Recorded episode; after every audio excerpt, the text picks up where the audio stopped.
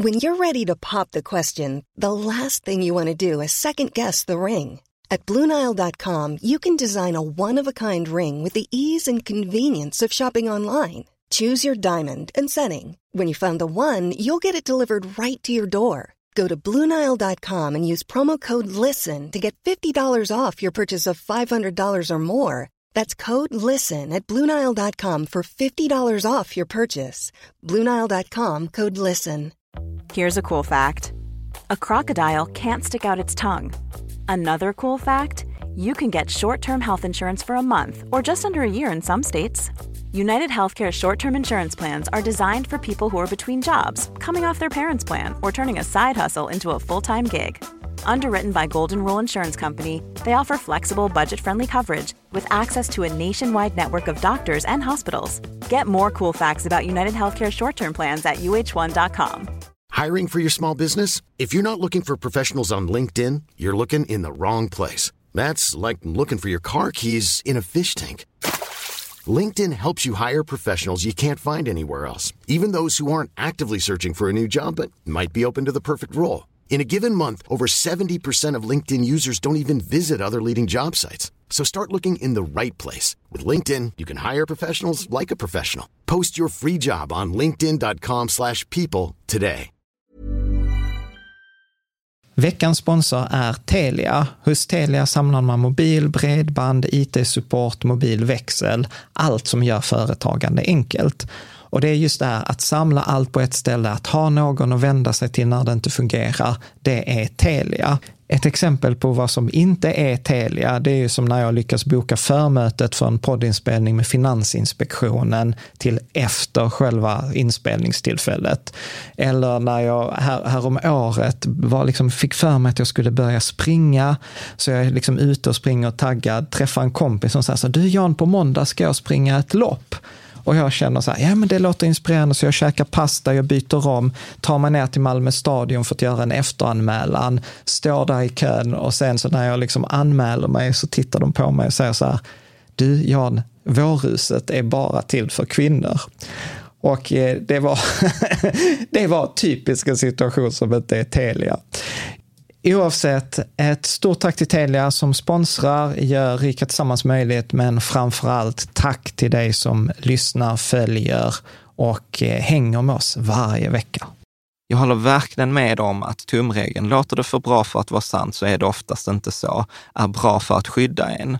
Men precis som alla tumregler så är den ofta bred, den är svepande och den kan göra att man missar en guldklimp eller två. Och därför tycker jag inte att man bara ska ta det som en helig sanning utan att titta närmare på det. Du lyssnar på Rika Tillsammans-podden som handlar om allt som är roligt med privatekonomi i den här podden får du varje vecka ta del av konkreta tips, råd, verktyg och inspiration för att ta ditt sparande och din privatekonomi till nästa nivå på ett enkelt sätt. Vi som gör den här podden heter Jan och Caroline Bolmesson. Idag är dags för avsnitt 180. Mm.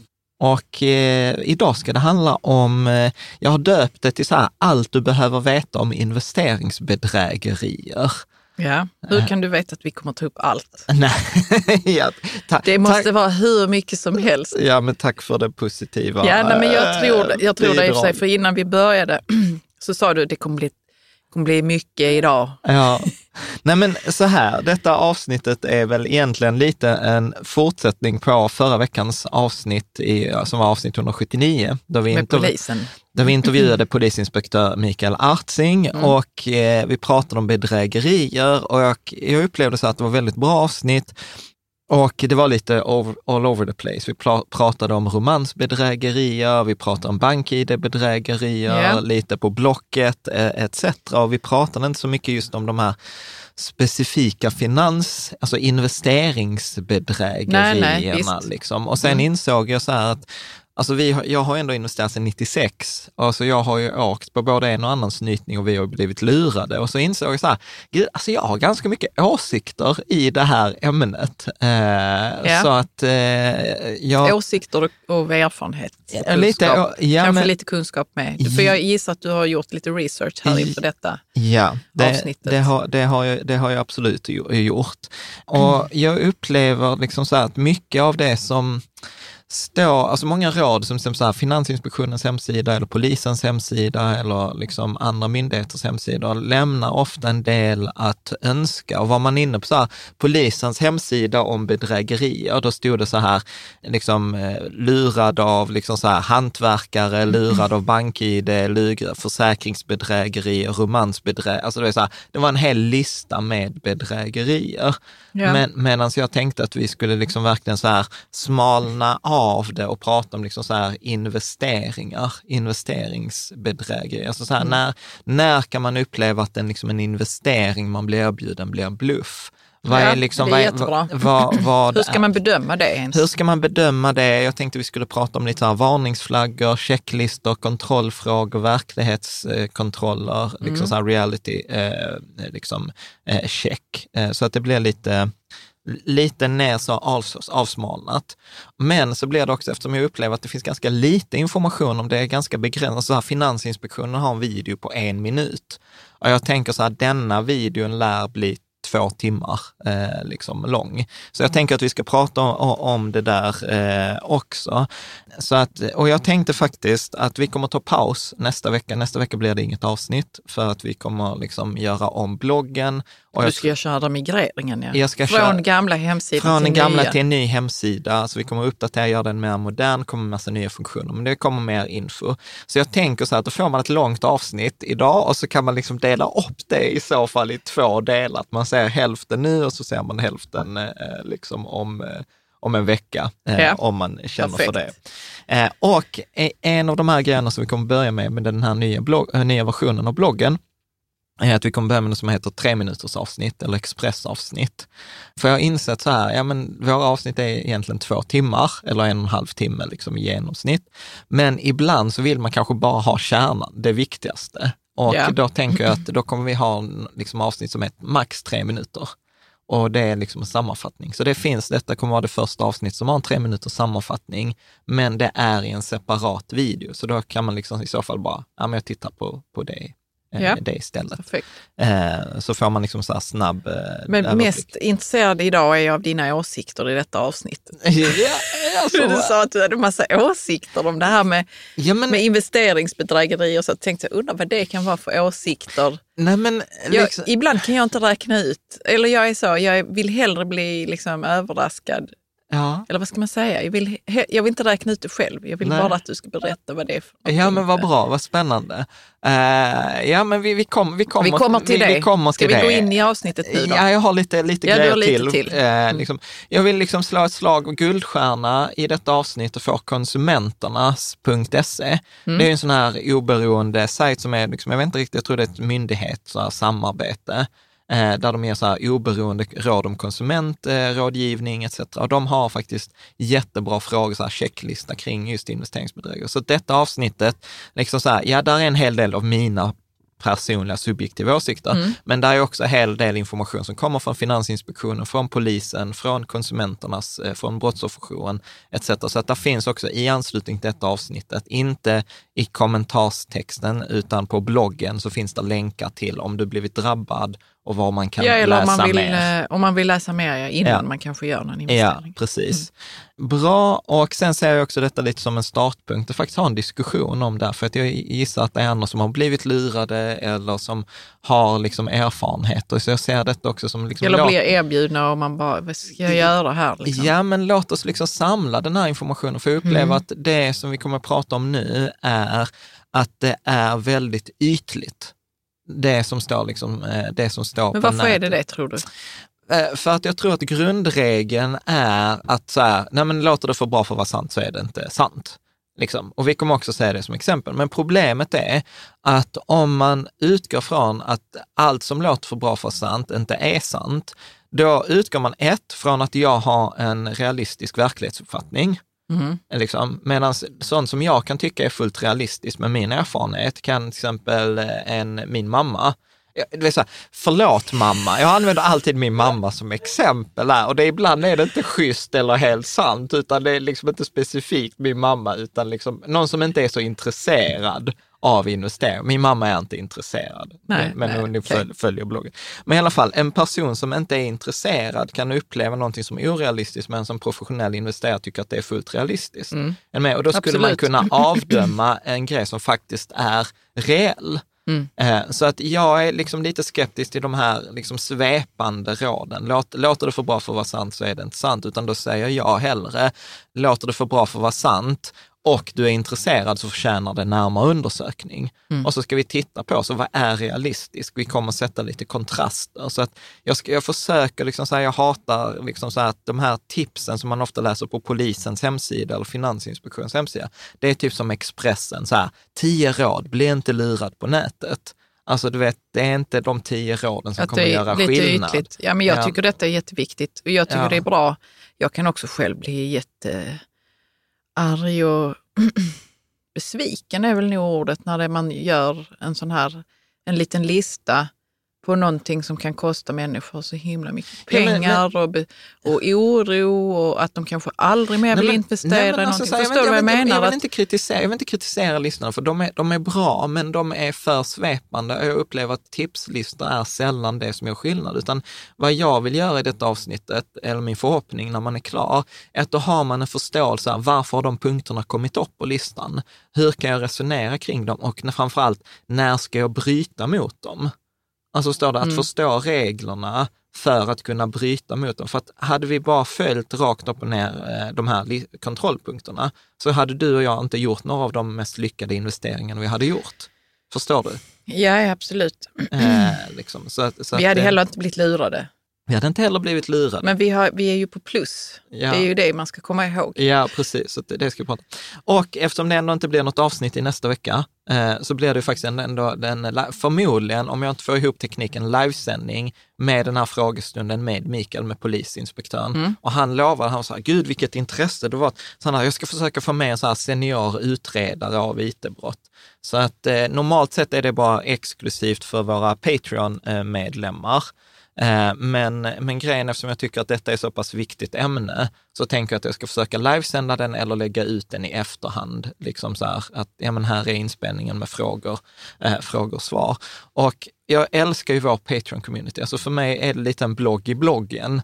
Eh, där, man liksom, där jag delar med mig mycket av så tankar som inte alltid kommer ut på bloggen. Vi har mycket diskussioner, vi gör saker tillsammans eh, och sådant. Så att det är verkligen så här, en, liksom det är det som gör det möjligt att jag kan lägga liksom 12 timmar på research inför mm. det här avsnittet. Så det är tack vare Patreon-communityn. Yeah. Och det hänger också ihop med denna nya versionen av bloggen som inte kommer ha någon sån här banner-reklam. Jag kommer vara så, jag är så himla nöjd, och det är tack vare Patreon-communityn, att det kommer bli reklamfritt. Det kommer fortfarande ha samarbete med folk vi tycker gör duktiga grejer, men inga jävla banners och, och sånt. Så lite reklam som möjligt. Ja. Det är minimalt. Ja, minimalt, utan bara sånt som vi precis gör som, som vanligt. Så man kan läsa mer på patreon.com riket tillsammans eller riket tillsammans medlem och du väljer själv engagemangsnivån. Där är vissa som är med på en dollar i månaden, andra är med på liksom det som normala på sju dollar i, i månaden. Bra, är det något mer vi ska säga om det? Nej. Nej, vi har som vanligt pratat 20 minuter innan avsnittet kommer igång. Ja. Vi kör på nu. Vi kör på. Så om vi tar eh, de här hygienfaktorerna och det, är liksom det viktigaste innan vi börjar liksom gå igenom reglerna för att bryta om dem, mm. så skulle jag säga så här att liksom ett klassiskt bedrägeri upplever jag går igenom tre faser. Och liksom den första eh, fasen eh, handlar egentligen om försäljningsfasen. Och här kan jag också säga att du som lyssnar eh, på detta och inte tittar på YouTube, där finns ett bildspel med i anslutning till artikeln, så man kan titta på bildspelet om man vill liksom hänga med eller bara bläddra. Läsa samtidigt. Läsa samtidigt. Mm. Så att i den här första försäljningsfasen så handlar det ofta om att man bygger, liksom, man vill skapa ett förtroende, man vill bygga en relation, man håller upp en snygg fasad, man vill låta det få liksom en aura av exklusivitet. Man bygger liksom förhoppningen att detta kommer att bli bra, detta kommer att vara din bästa affär. Man, man liksom visar så här, du vill väl hänga med nu på kryptovalutatrenden eller du vill liksom vara med på det senaste. Mm. Eh, vet, man, det som du pratar om exklusivitet, det är ju inte många som får den här möjligheten nej. och så vidare. Ja, och vi kommer att bryta ner det där och sen liksom skala på ytan. Mm. Eh, man vill liksom få dig känna dig smartare än vad, vad man är. Liksom man får höra de rätta Viktigare. grejerna. Mm. Mm. Eh, och, och, ibland kan det till och med vara så här att du vet att de ringer, att det är så, vi ringer från en myndighet eller vi ringer från banken eller liksom, och de kan göra det som Mikael pratade om i förra avsnittet, att till exempel avsändaren, avsändarnumret ser ut som Finansinspektionens Eh, avsändarnummer till exempel.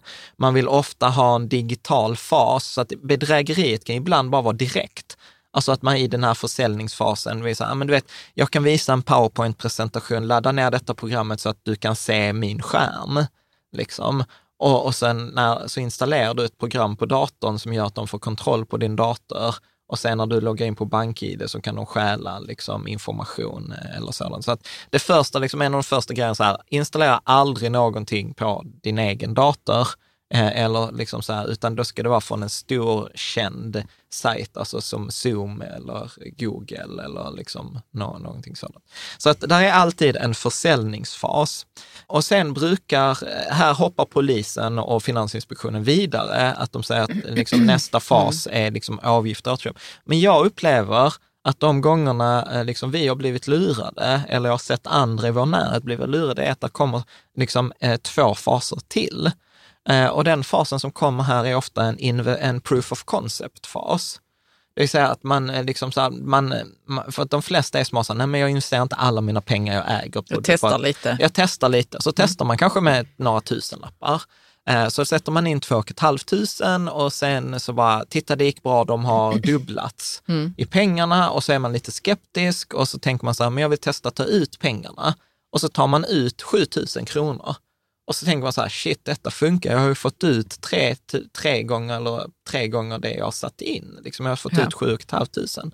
Och så blir det liksom ett proof of concept. Men sen är man ju lite dum i huvudet om man inte skulle göra detta, om man skulle sluta där ju. Ja. Utan det är då man gör liksom en, sen en större insättning på 50 000 eller 100 000. Och det är sen de pengarna som man aldrig kommer få tillbaka. Så att många, att de är, liksom, de är luriga, de här bedragen ibland, att de presenterar liksom ett sånt här proof of concept, att man kan logga in på en hemsida, det ser ut att funka. Man, och, och liksom jag har varit med om, jag har sett bedrägerier där man till och med kan ta ut pengar. Mm. Eh, liksom, för att, för att man får, de här bedragarna är ofta duktiga på liksom, social manipulation. Liksom. Mm. De fattar hur det här häng, hänger ihop och man ofta har jag sett att det kan vara både en och två vågor. Att ja, du kan ta ut de där 50 000, du satte en som har blivit 100 000. Liksom. Mm, och sen är det liksom, sen blir man rökt. Yeah. Så att ofta en proof of eh, concept-fas som då följs av den här investera mer-fasen där man sätter in mer pengar. Vad som ofta händer sen är att när man ska ta ut andra gången eller tredje gången, då går det inte att ta ut sina pengar. Mm. Och då är det något problem, att pengarna har blivit låsta eller det har hänt någonting. Och du vet den här rådgivaren man hade innan är inte duktig längre, utan nu har man bytt ut den rådgivaren så du har fått ett nytt. Eller där, förstår du, det har hänt någonting ofta, liksom man har någon story. Är det också för att man ska acceptera det som, att ja, det är någonting som... Att det har, blivit, det har skett något problem, för du har ju upplevt det här problemet, så, så blir du mm. liksom hörd i så det. Du pratar med en senior äh, rådgivare istället. Ja, eller någon som och... har tagit över detta, som har köpt ja, upp. Eller, som ska reda ut det kanske? Som ska, nej, det kommer i nästa fas. Nej, för så hade jag gjort. Ja, nej, men det kommer i nästa hade fas. Hade man stannat kvar och tänkt ja. att de kan nog reda ut det. Och här kan man liksom, och här kan man ofta få ytterligare ett bra erbjudande. Vet du vad, vi kan rädda de här, för nu kan vi köpa köpa in oss i ytterligare ett annat bolag där vi kommer rädda hem vinsten. Mm. Och så vill man liksom att ska, man ska sätta in mer pengar. Du kommer inte få ut några pengar, utan målet för dem är att du ska in med mer pengar. Ja. Är med? Så att liksom, det, det är en sån här avgifts och återköpsfas. Ja, och den... vad pågår då i ditt huvud? Då, då, kan det ju vara så att man tänker, jag, jag, det är lika bra att jag försöker få tillbaka ja, men för Jag har ändå in, satt in 100 000. Tusen, då kan jag lika gärna sätta in 10 000 till för att ja, försöka. För att få hem. Ja, mm. ja precis. Så de eh, lyckas ta lite till? Ja, och då kommer den här avgift och återköpsfasen. Eh, liksom. Och här är det ofta så här, och detta kommer vi prata om generellt, men det är ofta så här, det är ofta korta deadlines, man måste bestämma sig här och nu, det ska gå snabbt, det är liksom intensivt. Alltså, du vet så här, de är på. Och, och, och, man själv blir liksom så här, för det pratar Måste ta snabba beslut så här. Det är... Ja, för det pratade mm. vi om också i förra avsnittet, att när man blir stressad så blir man lite dum i huvudet. Alltså att ens trösklar... Man får dåligt omdöme. Man får dåligt omdöme, liksom, ens trösklar liksom sänks. Man får, man får liksom erbjudande om en ersättningsprodukt till exempel eh, i, i de här. Eh, man ska betala liksom i, i förskott. Någonting man behöver vara medveten om, att i den här avgiftsfasen, avgifterna tar inte slut det kommer hela tiden nya avgifter. De kommer att mjölka dig så länge det går. Eh, liksom. Och mm. sen efter den här, och detta är lurigt, liksom, detta är ganska nytt. Detta har jag inte varit med om liksom, när vi blev lurade för 10-15 år sedan. Nej. Men sen kommer ofta en räddningsfas. Med? Att det har gått till helvete, man har förlorat eh, pengarna och sen är det någon som liksom säljer in det. Okej, okay, vi är den här juridikbyrån. Vi har sett att det har blivit en massa människor som har blivit lurade, så nu har vi polat ihop alla de här människorna och nu kommer vi försöka återskapa pengarna. Vi kommer inte kunna återskapa allt, men vi kommer kanske kunna återskapa 40 procent av alla pengarna. Men liksom så här, naturligtvis, vi behöver ha betalt för vårt arbete i men den här juristsfären. hur mycket brukar det vara då som de vill ha betalt? Är det mycket pengar eller är det 200 ja, spänn? Så, så mycket, nej, nej, alltså ofta är det procent på beloppet. Mm på det investerade beloppet. Mm. Eh, så, så att det blir liksom återigen, och här kan de göra liksom en sån här trick som de gjorde i försäljningsfasen. Du vet att köra återigen en digital presentation där de vill säga, ja men för att vi ska kunna bekräfta hur mycket pengar du har satt in så måste du logga in på din bank och visa oss överföringarna du har gjort. Och för att vi ska kunna göra det så behöver du installera det här programmet på din dator eller du behöver liksom bekräfta med bank-id när vi loggar in på din bank och bekräftar överföringarna. Men varför tar de inte allt man äger och har då? Utan jo, det, men det bara... försöker de. Ja, de försöker det också. Ja, mm. ja. Med. Så, att, så att jag tror att liksom, man, man behöver liksom vara medveten i hur, hur de här eh, liksom faserna funkar. Att det är liksom en, och den här försäljnings... Det kan, det kan gå snabbt och det kan ta lång tid. Det, kan, det finns folk som Jag vet inte om du har det där, ja, men, men eh, man ska också vara medveten om psykologin som du sitter med, ja, som ja. blir lurad. Ja, ja, ja. Nu, nu, känner jag inte att jag kan återskapa det riktigt, men det måste ju vara besvikelse och förhoppningar och, ja, ja, ja. och nu kommer jag äntligen få hjälp, ja, som nytt hopp.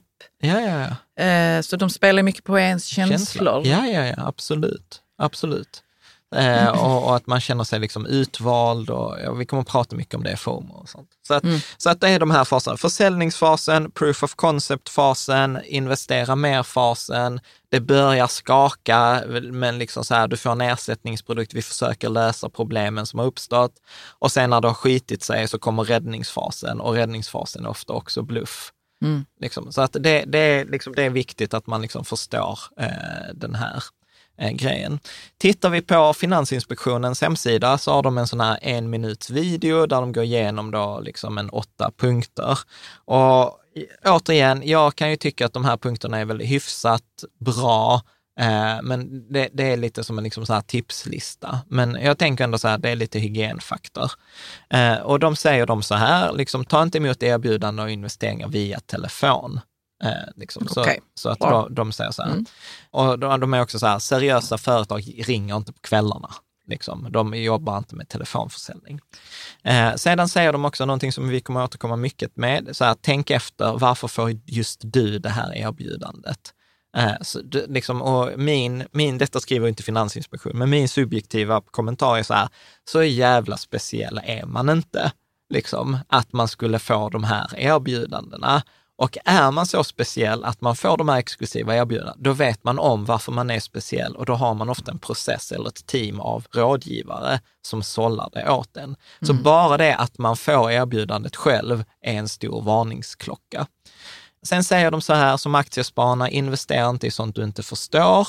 Sen naturligtvis, eftersom det är Finansinspektionen, så säger de så här, eh, kontrollera att företaget har tillstånd hos Finansinspektionen. Eh, och, och sen säger de så här, har inte företaget tillstånd eller säger att de inte bedriver tillståndspliktig verksamhet, så avstå. jag tycker det är för svepande. Där finns, där finns situationer då man vill göra affärer som inte är tillståndspliktiga. Till exempel investeringar i onoterade privata bolag är inte tillståndspliktigt och det kan vara absolut relevant. Sen säger de också så här, kontrollera att vi inte har varnat för företaget och så har de en varningslista som är, som är bra, den är liksom internationell, så olika finansinspektioner synkar dem. Men eftersom det är en offentlig lista så har ju även bedragarna tillgång till det. Om jag vet att där står liksom Bluff och båg AB på Finansinspektionens lista, då kommer jag inte säga så här, hej jag heter Jan och jag ringer från Bluff och båg AB. Nej. Alltså står det så att jag upplever så här, värdet med den där listan är högst begränsat. Alltså sannolikheten att någon ringer och, och det företaget är med i den listan är väl ganska osannolikt. Då är man ganska dålig bedragare. Liksom. Ja, ja, men, ja, men lite, lite, lite så. Men, men som sagt, det är en hygienfaktor. Eh, kolla på listan ändå. Kolla, kolla på mm. listan. Eh, sen säger de så här, tillåt aldrig någon fjärransluta till din dator. Jag håller med. Använd inte BankID på uppmaning av någon. Eh, jag håller väl också med. Framförallt läs det som står i meddelandet vad på man, bank, vad man eh, vad där. BankID ja, på. Att, ja. så här, ringer du in till en bank så kan de ibland säga så här, eh, verifiera din identitet via BankID. Alltså, ja, och då står det ju Och då är det på det uppmaning av någon mm. annan. Logga inte in på din bank på någon annans begäran. Ja, det låter väl rimligt. Och lämna aldrig ut dina inloggningskoder. Det är väl också rimligt, eh, tänker jag. Eh, har du någon kommentar till det här? Säg, nu har du sådär leende som är... Säg nu vad du tänker, annars blir det inget kul. Nej, jag ska säga det, men jag måste samla mina tankar först. För oavsett vad du säger om att du tycker det är bra att de har sådana listor och så. Ja. Absolut, det kan man ha, men det är också att, att liksom... Jag vet inte, jag blir bara förbannad. Varför det? Ja, men för att en minuts video och lista på tio grejer. Folk blir lurade. Ja. Och så har de, alltså jag tycker det är för lite. Ja. Jag tycker det är för lite. Jag blir förbannad bara att man tror att det räcker. Ja. Som du säger, det är svepande. Det är svepande. Oerhört svepande och eh, eller liksom generellt så. Ja. Något som är briljant däremot är att, att du hittar den här videon, den här korta informationen på Finansinspektion eller fi.se fake. Det tyckte jag var så briljant webbadress, så det ska, ja, jag, faktiskt, ja, det, ska, någon, det ska jag faktiskt sno. Hoppas att, att någon vår, fick en tårta för det. Men... Att, att avsnitt, länken till det här avsnittet på vår blogg kommer vara rikatillsammans.se fake. Det tyckte jag var ja. kul. Nej, men jag vet inte, det blir liksom så att man har Antingen har man inte tilltro till att människor kan klara av att inte bli lurade eller så tror man mycket mer om människor ja. än vad... En, en, ja. det, det är oerhört outvecklat, en outvecklad sida. Ja, ja. Och det, men det är också därför Caroline... Man kunde skrivit så mycket mer. Ja. Om stat, man kunde visat så här många är det som blir lurade. Du kan vara en av dem. Kolla här, detta är historier hur det har gått till. Ja. Så. Ja. Så hade jag gjort. Och ja, men det är nu jobbar inte jag på FI, Nej. tack och lov. Nej. Men, men inte... som vanligt måste jag bli förbannad. Ja, vi ska inte basha FI. FI ska Men alla 100... som kör sådana listor på väldigt komplexa grejer, Ja, du vet jag blir rädd nu att jag har någon lista. Nej men, men det har du vi, nog vi, inte. Vi, vi försöker ju att nyansera det åtminstone lite. Ja, vi kommer i alla fall prata en och en halv timme ja. på samma ämne. Liksom. Ja. Så att det är väl 100, ja, vi går vidare. 120 gånger längre. Mm. Uh, ja. Om vi tar då, eh, om man väl har drabbats så har det också varit väldigt sparsmakat, så här har jag fyllt på. Eh, så att det, det, är lite som Mikael sa förra veckan. Det första, om man har drabbats, kontakta din bank direkt. Har du tur så kan man spärra eh, överföringen eller transaktionen, eh, men oftast inte. Sen ett av mina råd här, liksom så här, avbryt all kontakt direkt. Även med personer som påstår att de kan hjälpa dig få tillbaka pengarna och betala inte in mer grejer i förskott. Eh, liksom för ofta, räddningsaktionen är oftast ett lureri.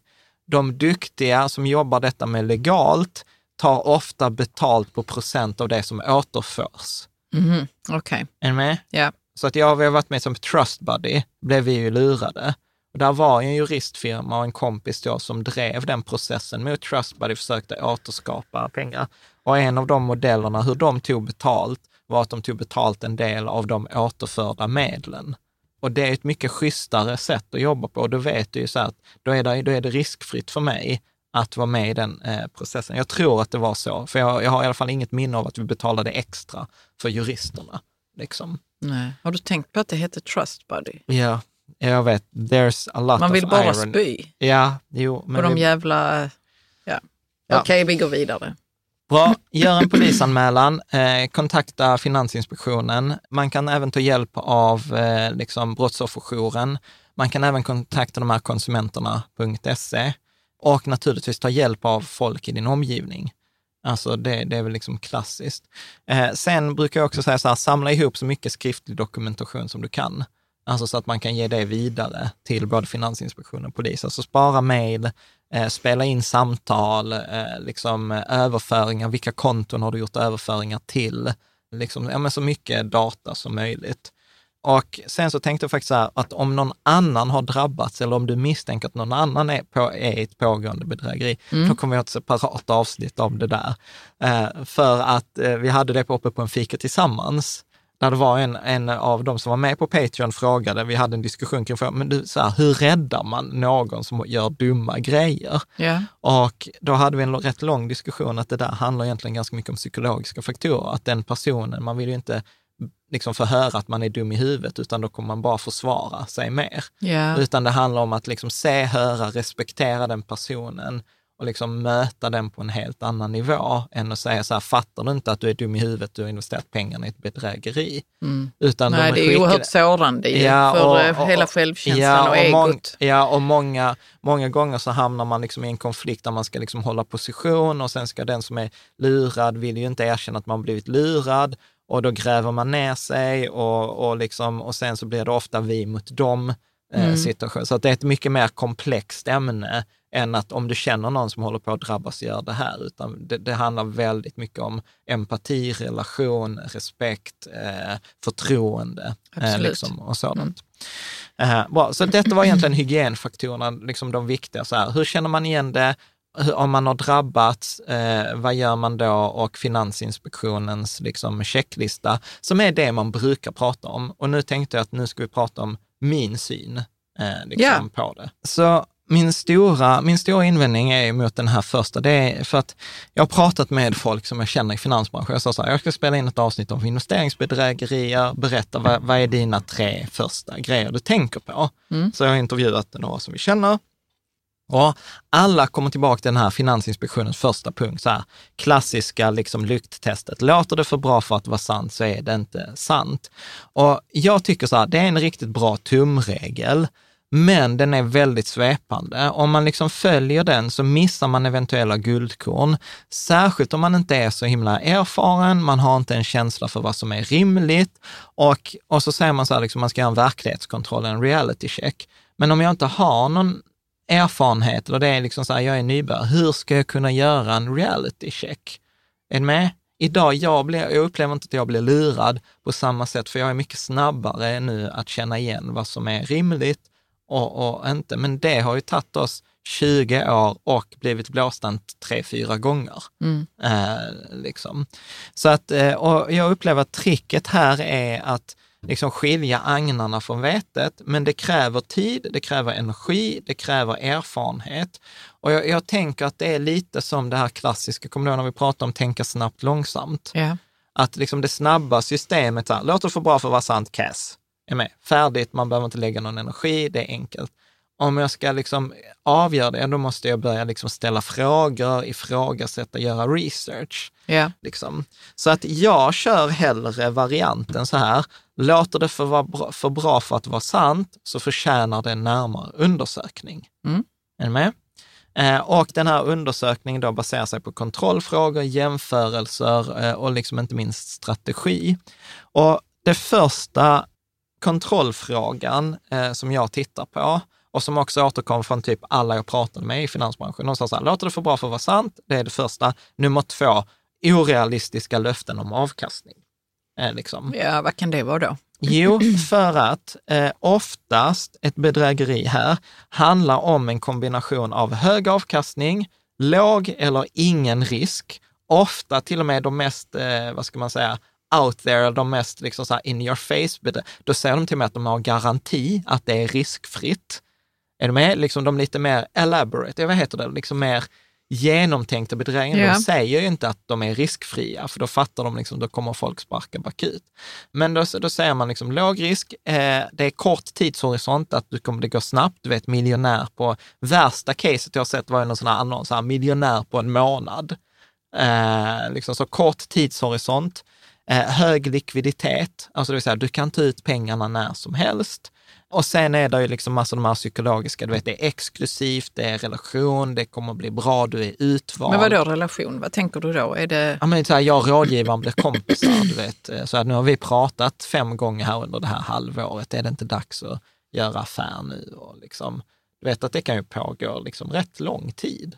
Ja. Eh, liksom, de ja, här ja, grejerna. Så att min tanke är så här att det måste alltid, liksom, det måste låta mer lockande än till exempel en fondrobot. Än med. Så att det, det, måste det måste för att detta ska vara intressant så måste det vara bättre än de alternativ som jag redan har. Mm. Eller hur? Så att det, det, är ju, det är ingen mening att säga så här, nej men vet du vad, jag har detta förslaget till dig exklusivt Caroline, det ger 6 procents avkastning över en, över en längre tidsperiod. Eh, du, liksom, du kan ta ut pengar när du vill, men du vet du kan förlora 30 procent på tre veckor. Och, och det är liksom, eh, du investerar i alla företag i hela världen.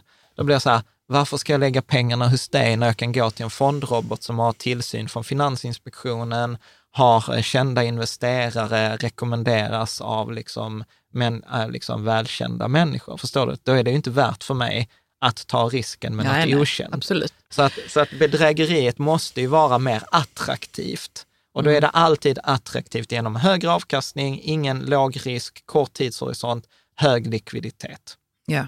Eh, en kombination det hade man kunnat skriva där i den listan. Ja. När det står, är det för bra för att vara sant? Ja. Och vad är då liksom rimligtvis för bra? Ja. Men, men jag tänkte också det, eh, tror du att man kan liksom bli erbjuden någonting som är en, en, ett bedrägeri genom sina kompisar? Liksom? Absolut. Att, att det är så, men vi ska investera i detta detta. Ja. Eller hur, vänt, nu, hur tänkte jag? Men det är så vi har blivit lurade. Jo, jo, jo men absolut, absolut. Men vi, det är inte kompisarna som har lurat Nej. oss. Utan de har ju trott det... på det också och delat med sig av ja, att det, precis, detta det... är en bra grej som jag har gjort. Mm. Vill du vara med på detta? Och sen ett, ett sånt som vi råkade ut för, då var det ju så att typ alla våra kompisar gjorde det. Vi stod på flygplatsen, vi skulle flyga ner och så får vi så här, detta erbjudandet. Och så är jag så här, men ska ni vara med, jag kan fixa det åt er. Eh, men ni behöver bestämma er nu och så Martin har gjort det och Roger har gjort det och de har gjort det och vi var, och jag kommer ihåg att jag kände så här, nej men fan jag vill inte vara den som är på julfesten och inte har gjort det när alla andra har gjort det. Är med? Så att jag... jag minns också det väldigt väl. Ja. Mm. Är med? Mm. Och det blev ju fucked up. Uh, liksom. Så att, så att jag, tror inte, jag tror inte ens vänner lurar en, Nej. utan de har ju ofta blivit lurade och, och, och återigen, tänk på dem så här. Så till exempel, du har en vän som, som är med i det här. De, de har kommit till försäljningsfasen, de har inte berättat någonting för de är måna om dig. De har gått igenom, de har gått igenom proof of concept-fasen. Det har gått kanske ett år, de har plockat ut pengar och plötsligt så bara, du Caroline, kolla här, vet, jag har inte berättat eh, någonting om det här för att jag har liksom känt att jag vill pröva på själv. Men jag har gjort den här investeringen och jag satte in 2 500. Nu har jag plockat ut 7 500. Titta, jag har fått tre gånger pengarna på tre månader. Du kan se på kontoutdraget här att det faktiskt har funkat. Så nu har jag satt in 50 000 kronor vill du också pröva? Mm. Är, är du med? Ja, för, jag visste vad det jag tänkte. Ja, för då mm. är de ju liksom i den här investera mer-fasen. Och det är där delar man med sig och då gör man det för att man är snäll, inte för att man är så att jag vill att du Men ska... Men bedragarna kan ju också pusha för att man ska att man ska höra med sina kompisar. Ja, ja, ja absolut. Och, och, och sen, det ska vi inte prata om i detta, men det finns ju liksom andra typer av bedrägerier där det ingår, liksom att du mm. får bonusar om du värvar med andra och liksom eh, sådant. Mm. Eh, så att, men jag, jag, tänker så här att, att vi, ska, vi ska hålla oss till den här eh, med liksom så här orealistisk, eh, orealistiska förväntningar om, om avkastning. Och då tänker jag så här att låt oss titta då, så vad är en rimlig avkastning? Och då har jag delat upp det här att då har vi liksom så här bankkonton okay? bankkonto, att ha pengarna på bankkonto ger mellan 0 och 1 procents avkastning. Yeah. I genomsnitt 0,5. Ingen risk, eh, insättningsgaranti, eller hur? Eh, nästa eh, grej är ju då räntefonder. Räntefonder kan man väl något grovt säga ger mellan 0 och kanske 3 procents avkastning. I genomsnitt 1-1,5 procents avkastning per år. Med? Låg risk, men inte obefintlig risk. Eller hur? De högriskräntefonderna gick ju ner med 10-20 procent under coronakrisen. Mm. Nästa steg är då aktier, aktiefonder, då till exempel global indexfond eller fondrobotar. Då har jag sagt kanske så mellan 5 och 8 procent, mellan 5 och 9 procent, i genomsnitt 6-7 procent om året. Alternativa investeringar eh, har jag satt här någonstans mellan 6 och eh, 15 procent.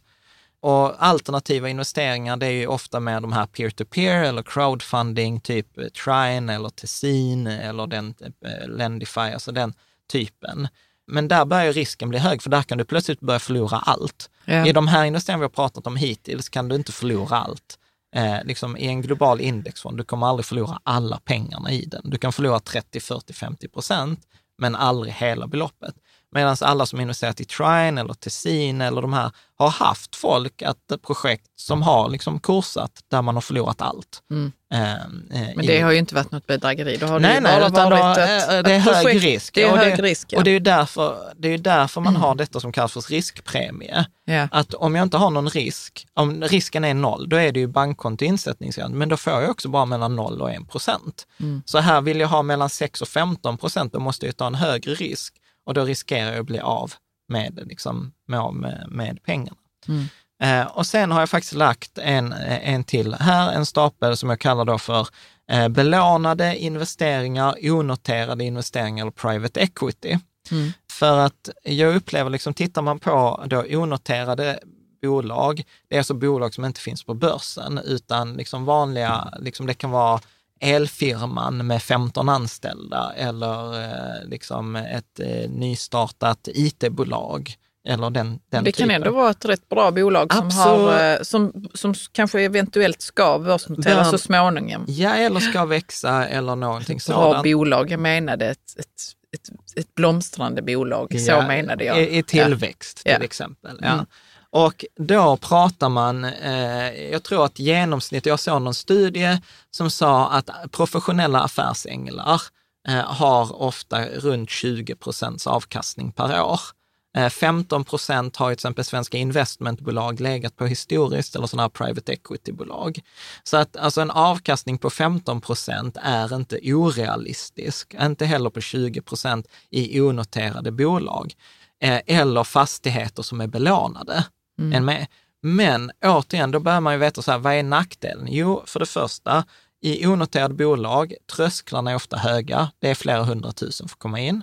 Eh, pratar du med en professionell affärsängel, vi intervjuade en affärsängel i avsnitt 44 och då sa han liksom så här, ja men du räknar, investerar du i 10 bolag av 250 000, det är det minsta du behöver göra för att få en riskspridning. Då kommer fyra av dem kommer gå i konkurs. Det kommer inte mm. bli något, du kommer förlora alla pengarna. Fyra av dem kommer gå plus minus noll. Ett av dem kommer gå med lite vinst och det där tionde kommer vara det som står för hela vinsten och finansierar alla de åtta förlusterna. Yeah. Liksom. Mm. Är, med? Mm. Och ofta är detta perioder på fem till tio år. Så investerar man till exempel i ett private equity-bolag, det är inte ovanligt att du låser pengarna i fem eller tio år. För det är den tiden det tar. Mm. Så att det är inte så här, du får 30-20 procents avkastning, du kan ta ut pengarna när som helst och där är ingen risk. Det nej, är nej. orealistiskt. Mm. Eh, okay? ja. så, så, jag har sammanfattat detta liksom i, en, i en tabell som finns på, på bloggen. Och, så att när går, var drar jag gränsen? Så jag drar gränsen så här, Ofta om jag blir erbjuden över 20 procents årsmedelavkastning. Då tänker du så? Då, är, då tänker det jag jättestor varningsklocka. Ja. Jättestor varningsklocka för över 20 procents avkastning. Särskilt om det är i kombination med låg risk, garanti, begränsning, liksom så här. För om det var legit, vad är legit på svenska? För om det, Legitimerad. legitimt, inte legi, Legitim. legitimerad. Förlåt, jag tänkte fel. Nej, men om, om, det legitimt. om det är legitimt, varför i helvete skulle folk hålla på med indexfonder, räntefonder, bankkonto eller private equity? Är ni med? Nej, och det är garanterat det. Ja, Mm. eller att Nej, det är nej. låg risk. Alltså, Ja, är- är- är- Men det är ju det där också, att då är det exklusivt. Ja, Ja. precis. Och det kommer vi också prata det är om. inte för alla, det är Ja. för dig bara. Så att, så att nu kommer vi liksom så här hoppa ner liksom lite mer i den där tänka, tänka långsamt. Eh, så liksom låt oss göra den första verklighetskontrollen, en reality check. Så jag brukar liksom så här eh, säga så här, jämför den erbjudna avkastningen med den här tabellen som jag har liksom, eh, nu gått igenom. Då. Räntefonder 0 till 1, eller förlåt, bankkonto 0 till 1, räntefonder 1 till 3, aktier 6 till 9, alternativa 5 till 15, eh, eh, private equity 5 till 25. Alltså jämför med, med de här. Verkar det rimligt att det faller i någon av de här? Faller det utanför någon av de här, då är det väldigt konstigt. För detta är liksom, Men faller det utanför i form av eh, ah. avkastning eller? att det är aktier eller att det är räntefonder. Risken är som en räntefond, men avkastningen är som private equity. Ja. Då är det konstigt. Mm. En med? Så att det, är liksom, det matchar inte. Jag kan liksom inte ta den här lådan som jag får av den här säljaren och placera den där och att den passar. Förstår du? Den matchar inte.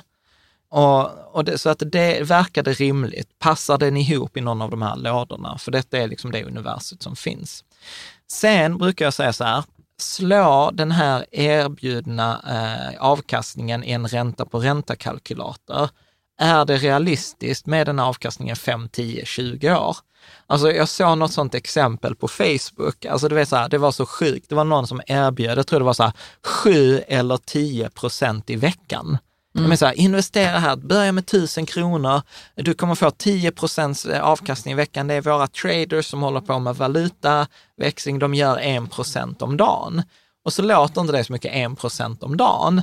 Men du vet så här, 10 procent i veckan, det betyder att det finns en tumregel som heter så här, 72 dividerat med avkastningen ger tidsperioden för när det dubblas. Yeah.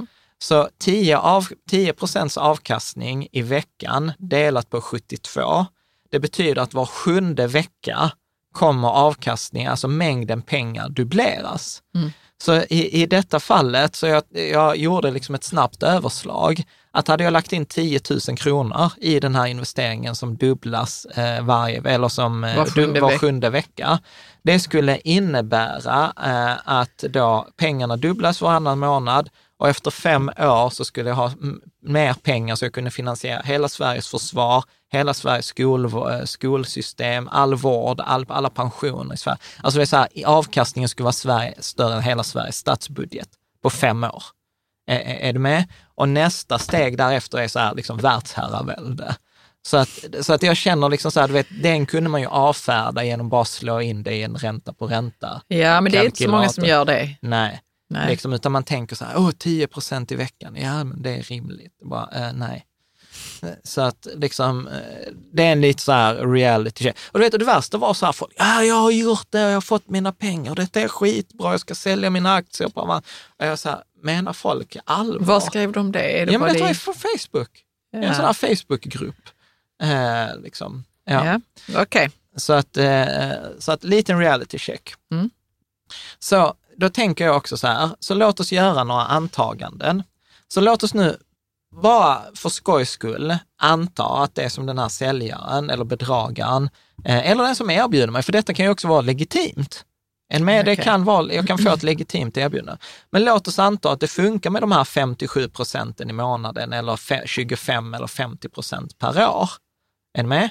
Låt oss, eh, låt oss också anta att pengar är relativt smarta och söker sig dit risk, eh, så här risk-reward, alltså där risk-belöningskvoten är hög. Ja. Alltså pengar vill ju ha så hög avkastning till så låg risk som möjligt.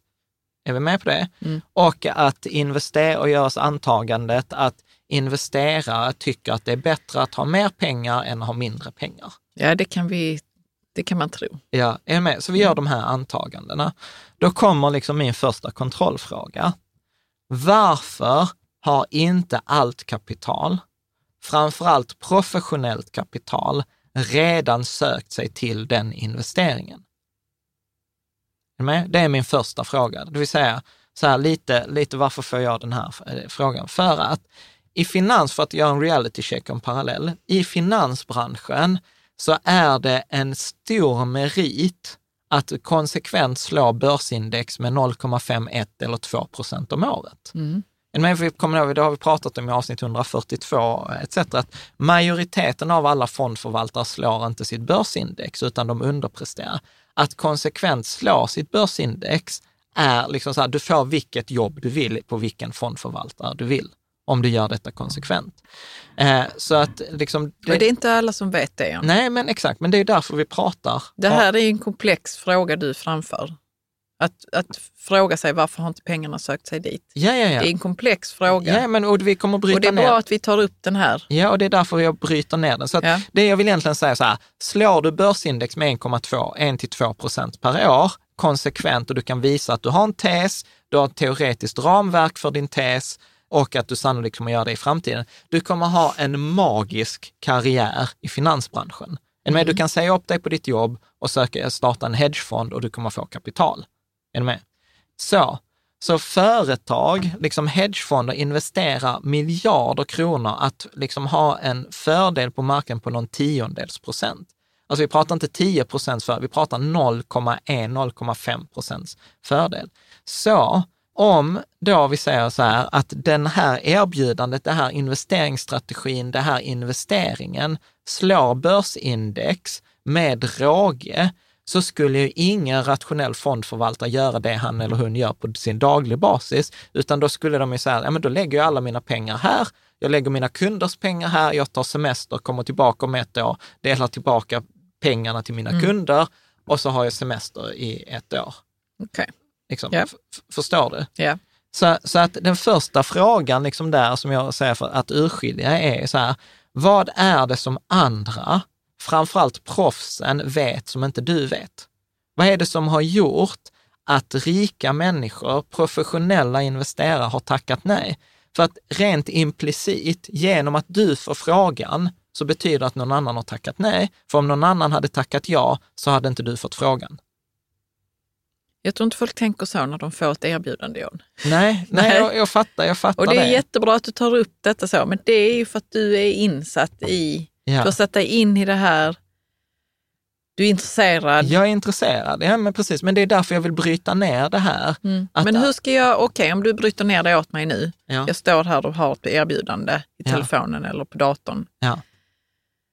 Och jag ska börja fundera över varför inte alla pengar har sökt sig dit redan. Det är jätte vet, svårt för mig. Jag är ju inte Nej. Som du. Liksom. Nej, men jag, jag fattar. Och, och, och därför är det så här, och det är en jättebra fråga. Ställ den frågan till honom. Då hade jag ställt frågan så här, du, varför ringer du till mig som har ett kapital på liksom mindre än 10 miljoner eller mindre än en miljon eller 100 000? Varför vill du ha mina 30 000 kronor?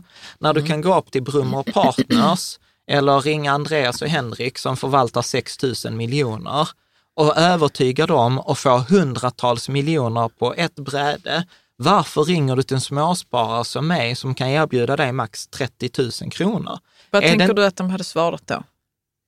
Om vi bara leker med den lilla tanken. Ja, men de får ju aldrig den frågan. Nej, eller? de får aldrig den frågan. Ja. Absolut. Och, och jag tror de antingen skulle bli ställda ja. eller hitta på som att det är viktigt att också småsparare får de här möjligheterna eller whatever. Liksom. Ja.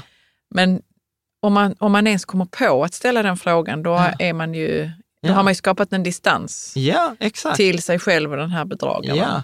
Och, och, är det legit, alltså legitima grejer så kommer de ha ett svar på den frågan. Mm. Till exempel kommer de säga så här, nej, men likviditeten är dålig så en, alltså en fond kommer aldrig kunna ha den för en fond har krav på sig att man ska kunna sälja investeringen på daglig basis, eller hur? För du, du och jag ska kunna sälja en fond på Avanza på daglig basis. Vi låser pengarna i fem år. Så att mm. det, det, då vet man så här, varför har professionella investerare tackat nej? För pengarna är låsta. Okej, okay, varför har professionella tackat nej? För att det är en begränsning i kapital. Denna affären funkar bara upp till 10 miljoner kronor, så det är inte intressant för någon stor aktör. eller det kan vara, förstår det kan vara någon annan anledning, men bara mm. frågan är ju liksom relevant. Mm. Och återigen så här, sunt förnuft. Om jag är säljare, om jag kan sälja hundra enheter på ett bräde jämfört med att sälja en enhet till hundra människor. Jag kommer alltid försöka sälja hundra på ett bräde ja, än att sälja en grej till hundra människor. Alltså det är inte, det är inte rationellt. Nej, men okej, då har vi brutit ner det att man kan ställa den frågan. Var det något mer du tänkte? Ja, mm. och, och, bara för skojs skull eh, så ska vi göra en jämförelse med Rentec. Rentec är världens eh, mest framgångsrika, mest hemliga fond det är Renaissance Technologies. Jag har pratat om dem eh, liksom tidigare. Och jag tänker så här att du ska få läsa från, det, från Wikipedia-sidan mm. om Renaissance Technologies. Bara så att vi får en reality check, apropå att få en, en, eh, någonting att jämföra mot. Men vad är det vi jämför nu? Om det är, inte är det för bra för att vara sant? Eller? Detta det är det. De, de här är världsmästare. De här är bäst i finansbranschen. De här förvaltar 65 000 miljoner dollar. Okej, okay, jag säger det igen. De förvaltar 65 000 miljoner dollar. Är ni med? Så det är 650 000 miljoner kronor förvaltar yeah. den här firman. Så du får läsa. Eh, du får läsa om den. Okej. Okay. Så detta är från Wikipedia. Från Wikipedia. Renaissance Technologies is regarded as one of the most secretive and successful hedge funds in the world. Their signature medallion fund is famed for the best record in investing history. Renaissance Flagship Medallion Fund is... Vänta, vad står Ja, men jag har klippt. Ja, okej. Okay. Is famed for the best track record on Wall Street, returning 39% after fees over a 30-year span from 1988 to 2018. Ja. Vad sa du, 39 procent? 39 Efter att man har betalat alla, alla avgifter, avgifter så har de gett 39. under en 30-årsperiod. Ja. Så är med. Så att det, redan här... Vänta här, och, och där pratar vi om att eh, marknaden ger 7 procent ja. i genomsnitt ja. över ett år. Årsmedelavkastning. Årsmedelavkastning. Ett enskilt år kan det vara plus 35 eller minus 40, men i genomsnitt över en längre tidsperiod. Över en längre tids, ja, precis. Vi pratar ju om det att man, man har ju en magisk karriär och man kan slå index med 1-2 procent. Ja, om man gör det konsekvent. Ja. Så redan här kan vi, slå, kan vi konstatera att de som är bäst i världen, så taket för konsekvent avkastning är 39 procent. Mm. Är med? Ja, jag tycker det låter för bra för att vara sant. Ja. Men, det, nej, jag bara skojar med det. Ja, men låt men, oss... Ja. Men, är, är med? Så redan här kan vi dra, så alla avkastningar som är över 39 procent hade lett till att de hade haft världens mest framgångsrika företag. Ja. Är med? Så du kan fortsätta läsa. Uh, of his 200 employees Alltså det företaget, de skriver om grundaren här. Ja, vad står det här? Ens konst vad, är det för ord? De säger så här, av hans 200 anställda som jobbar på Renaissance Technologies, och de jobbar i det här liksom fortet i... i uh, in a fortress-like building in unfashionable Long Island, New York. A third have PhDs. Not in finance, but in fields like computer science, physics, mathematics and statistics. Renaissance has been called the best physics and mathematics department of the world. And according to Weatherall, avoids hiring anyone with with even the slightest whiff of Wall Street bona fide. Ja. Så de här är liksom bäst i världen. Kan du summera vad det jo, betyder då? De, de, jobbar på något, eh, något uh, ofashionabelt ställe, eller vad heter ja, de det? Jobbar på otrendigt, ett eh, ställe. otrendigt ställe i New York. De är 200 anställda. Av de här 200 anställda så har 66, 66 personer av dem har doktorerat. De har ingen av dem doktorerat inom liksom, ekonomi, utan alla har doktorerat inom matematik eller fysik. Det eller computer science. Ja, eh, eller datavetenskap.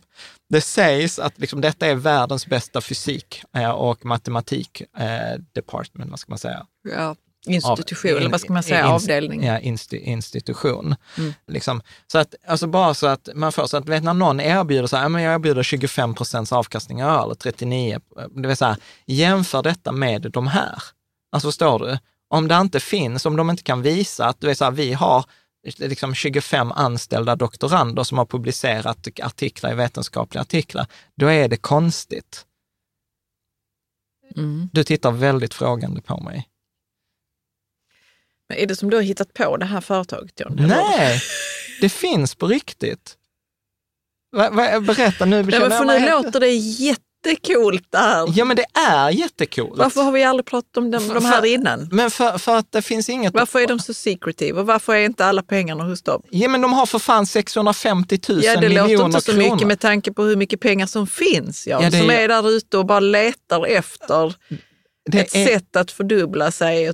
Ja, men eh, det, där får man också prata om, liksom så här, nu har jag inte dykt ner exakt i deras strategi, för det, liksom, av förklara själv pratar de inte om det. Men det handlar ju såklart också om att ja, men det går inte att göra alla saker med hur mycket pengar som helst. Men jag skulle säga så här, att 650 000 miljoner kronor, det är ganska mycket pengar. Alltså tänk att Sveriges statsbudget ligger på 2 000 miljoner. Mm. Alltså med, de förvaltar liksom mer pengar än Sveriges statsbudget flera gånger om. Mm. Så att ja, de har ganska, ganska mycket pengar har sökt sig dit. Liksom. Ja, det, det, Okej, Okej, va- det- ganska mycket pengar har sökt Ja. sig dit. Ja, plus då ska man ju dessutom säga här, ta detta sista stycket. Okay. Since 1988, his flagship medallion fund has generated average annual returns of 66% before charging hefty investor fees, 39% after fees, racking up trading gains of more than uh, 100 billion dollars. No one in the investment world comes close. Warren Buffett, George Soros, Peter Lynch, Steve Cohen and Ray Dalio all fall short. Ja. Så att de som är bäst i världen, vet du, de själva har tjänat över 100, 100 miljarder kronor. Är med? De själva. Inte åt kunderna, de själva har tjänat över 100 miljarder Men kronor. detta är alltså lagligt det de gör? Ja. Men, men Caroline, förstår du? De här är bäst i världen. Jag Ja. känner inte till något företag som är bättre än de här. Nej. Än med, de, de, de här är här mytomspunna i, i liksom finans, eh, inom finansvärlden. Eh, Renaissance Technologies, man kan googla liksom, man kan googla. Ska jag verkligen göra? Jag kolla Varför på LinkedIn vem som jobbar där?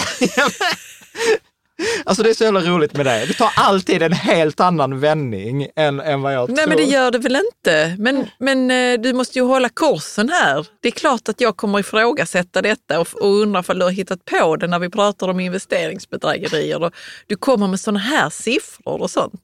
Ja. Det här låter ju som, eh, som att någon skulle komma och säga, sätt dina pengar i det här för fan. Vad var det nu du ville, vilken kurs var det du ville hålla i när, Ja, i den här sliden när vi pratar om Rentec? Jo, men min poäng här är att få, att få skalan. Så vad jag ger här är änden på skalan. Förstår du? Jag ger Vilken skala är det nu vi pratar om? Är det vart Va- pengarna tar vägen? nej, eller? över investeringsuniversumet. Ja. Alltså så här, möjliga legal, legitima investeringar. Då har du bankkontot, 0% ränta, 0% risk i ena änden. Mm. De som är bäst legitima, liksom reella investeringar, Som som, är, finns, som, ja. som är i totalt motsatta skalan till bankkontot, är i min värld, jag vet ingen som är bättre konsekvent än Rentec. Ja. Förstår Okej. du? Och då blir det så här, om detta är skalan, om det kommer någon som erbjuder något som är bättre än vad Rentec erbjuder, så är det väldigt konstigt, för då borde de ju vara bäst i världen. ja. Jo, men det är logiskt. Ja.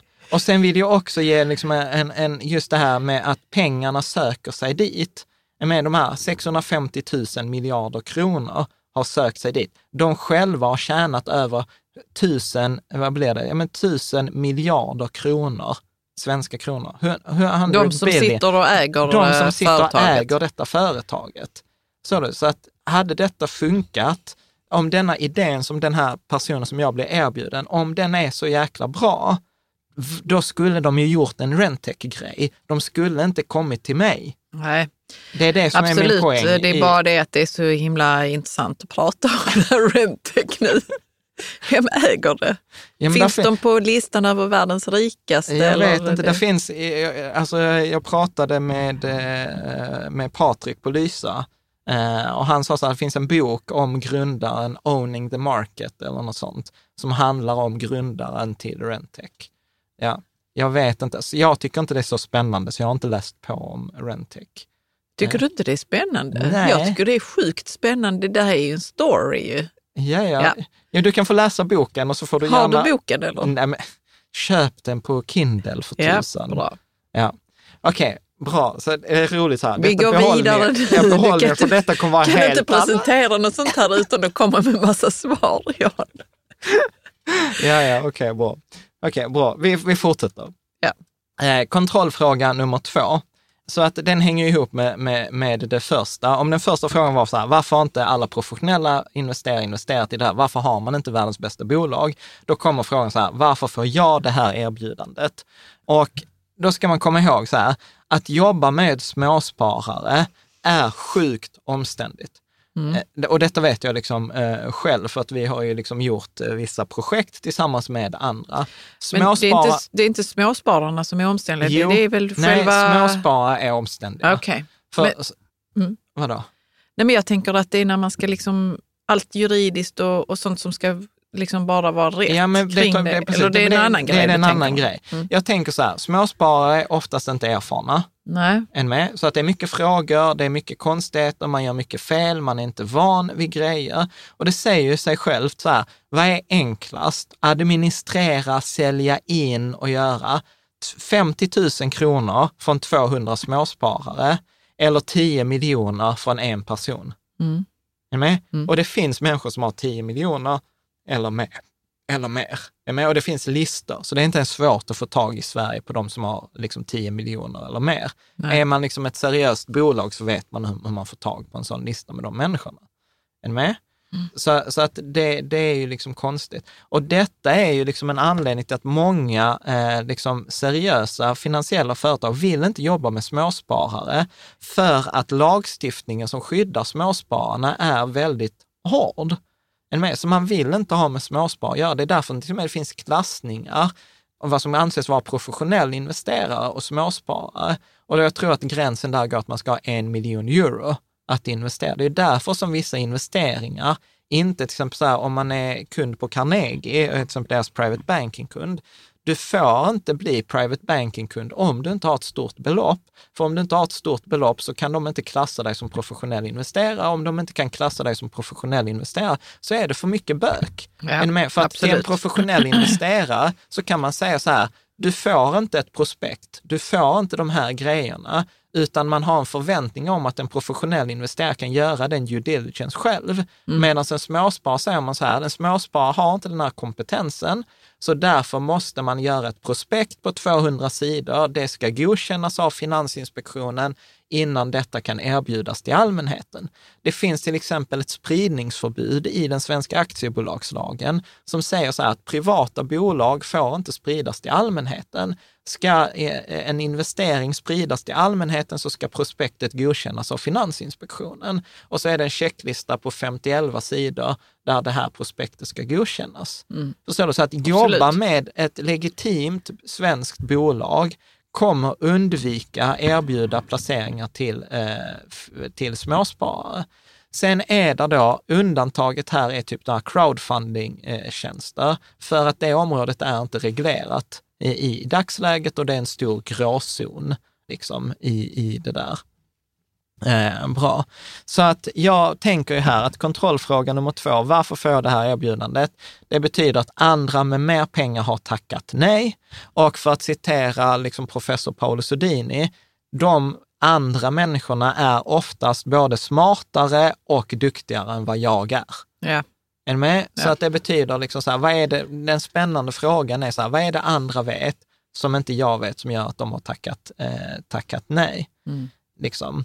Och sen, sen återigen, för att inte vara så svepande, det kan finnas en relevant anledning till att du får det här erbjudandet, men då vet du ofta om det, varför du får det här.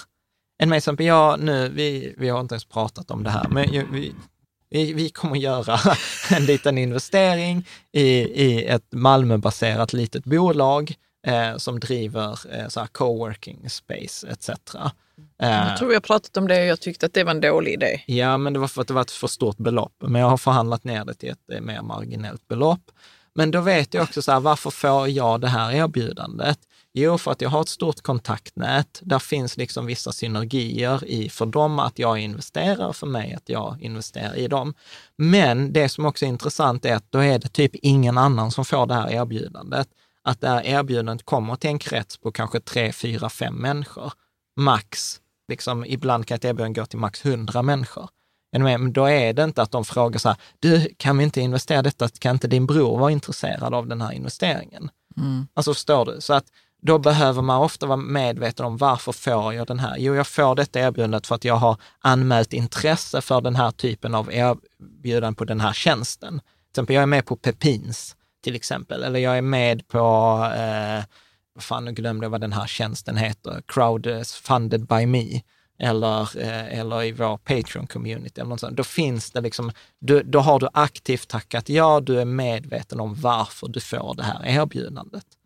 Så att det, det är undantaget till den här frågan. Mm. Men alltså om någon ringer mig out of the blue, då blir jag så här, why the fuck får jag detta erbjudandet? Liksom.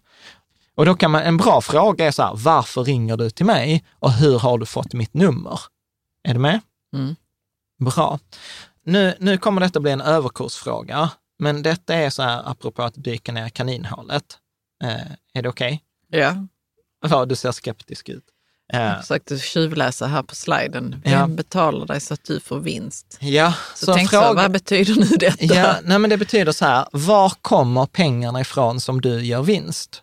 Mm. Är med? Och detta är rätt intressant, för detta är egentligen lite sunt förnuft att, att fundera kring så här, att när, om, jag ska, om jag lägger in 10 000 kronor och jag ska få ut 20 000 kronor, så måste ju de här 10 000 kronorna i vinst komma någonstans ifrån. Mm. Förstår du? Någon måste ju betala de pengarna, eller de måste ju skapas på något sätt. Och eftersom pengar inte skapas ur tomma intet, liksom om man inte är typ centralbank eller något sånt, men det skiter vi i just nu, eh, utan att de ska, de ska komma på något sätt, så finns det bara tre sätt. Det finns inte, jag, jag har inte kommit på fler sätt. Det är kanske någon läsare och lyssnare som vet något annat sätt här, men då får man gärna kommentera. Men då kan pengarna komma från att det genereras ett överskott i en underliggande tillgång. Exempel, vi kan ta aktier. Okay? Så en aktie är att jag äger en andel i ett företag. Det här företaget säljer produkter eller tjänster, eh, får in pengar för att de skickar fakturor, betalar sina anställda, betalar sina kostnader och sen blir det en vinst och jag som aktieägare får en del av den vinsten. Mm. Är med? Så vem är det som har betalat mig de där 10 000 kronorna? Jo, det är ju de facto kunderna till företaget. Ja. Hänger du med på det? Mm. Ganska logiskt. Det andra sättet är ju att räntor. Det vill säga att jag lånar ut mina pengar till någon som behöver pengar för att till exempel köpa en maskin eller köpa en villa eller en bostadsrätt eller någonting. Och sen betalar de en ränta på det lånet till mig. Så det vill säga att jag tjänar de där 10 000 kronorna som jag får i vinst, kommer från den slutkunden som har tagit det här lånet som betalar mig en, en ränta för att jag har lånat ut mina pengar. Mm. Hänger du med på det? De ja, två gränser. jag hänger med. Ja, så det är att pengarna kommer från en underliggande tillgång. Det andra sättet är att jag kan gå vinnande ur ett nollsummespel. Och detta är typ trading eller till exempel kasino. Det vill säga så här, vi kan satsa på eh, roulette. Jag kan sätta på nummer 24. Jag kan vinna 36 gånger pengarna. Men hur vinner jag 36 gånger pengarna? Jo, för att det är någon annan som har förlorat pengar mm. och jag, jag får den personens eller det företagets pengar. Absolut. Mm. Så att mm. man vinner eh, i ett, man går vinnande ut ur ett nollsummespel. Det kan man liksom tjäna, tjäna pengar på. Och det tredje sättet är att vinsten bygger på att det finns en specifik lokal förväntning. Det vill säga detta som brukar kallas för greater full theory. Det vill säga att jag köper någonting nu, väl medveten om att det underliggande värdet motsvarar inte priset jag betalar. Är ni med? Jag köper... Du en... tänker att du köper det billigare? Nej. Eller nej? Nej, tvärtom. Jag köper en hundralapp för 120 kronor. Okay. Så jag fattar mm. att jag betalar 20 procent mer, men jag tycker ändå det är värt att göra det, för jag vet att jag kommer kunna sälja den här hundralappen för 140 kronor till någon annan. Mm. Är du med? Greater full. Great and greater full. Så detta kallas för greater full. Men är den full då är det inte bara någon som inte har möjlighet att köpa 100-lappen för 120 eller 100? Jo, kan det ju vara, men då är det ju en greater fool eftersom den foolen köper den här 100-lappen som inte är värd 100 kronor för mer än 100 kronor mer än vad jag har köpt den för. Ja, ja, Detta okej. är inte ovanligt. Alltså nej, nej, jag kan, bostadsmarknaden. jag kan tänka mig det därför att det är därför jag också tycker det är synd att det heter Greater Fool. Varför det? Ja, men för det är kanske så att det inte finns det möjlighet i ditt liv liksom, att köpa den där 100-lappen för 100 kronor. Ja, men det är, för det kan vara så här att ingen vill sälja 100-lappen för 100 kronor, utan alla vill sälja den för 130 kronor. Ja, Alltså så här, svenska bostadsmarknaden är ett bra exempel. mm. Är ni med? Mm. Vi, vi spekulerar, det är ju den här, alla som säger så här, bostadspriserna går alltid upp. I min värld så är det en greater fool-marknad. Sen har jag haft fel i länge, så jag, det är kanske jag som är foolen. Men, eh, men, men, men det är liksom i alla fall inte, inom nationalekonomi eller inom ekonomi så pratar, det, det är ett specifikt begrepp, greater fool theory. Man köper någonting till ett högre värde än det underliggande värdet med förhoppningen av att man kan avyttra det, att det kommer finnas en specifik lokal relativ efterfrågan som inte har med det underliggande värdet att göra. Absolut. Ja. Mm. Eh, bra. Den sista varianten här som jag tycker handlar om underliggande tillgång, det är typ så här man köper skog. Då är det så här, ja men då tjänar jag pengar på att det blir en biologisk tillväxt, men då är det ändå de facto en, liksom en tillväxt av en underliggande tillgång som en skog. Men i alla fall, så jag upplever det finns inga andra sätt än det här hur pengar kan skapas eller genereras. Och min upplevelse är att tittar man på bedrägerier, det är väldigt sällan de kommer från ett att från en underliggande tillgång, eller man får säga, utan ofta handlar det om en greater fool theory. Vi köper denna kryptovaluta nu för att vi tror att den kommer bli nästa bitcoin och den kommer kunna säljas för mycket mer i framtiden. Och så försöker man få folk att tro att det är en underliggande tillgång i kryptovalutan.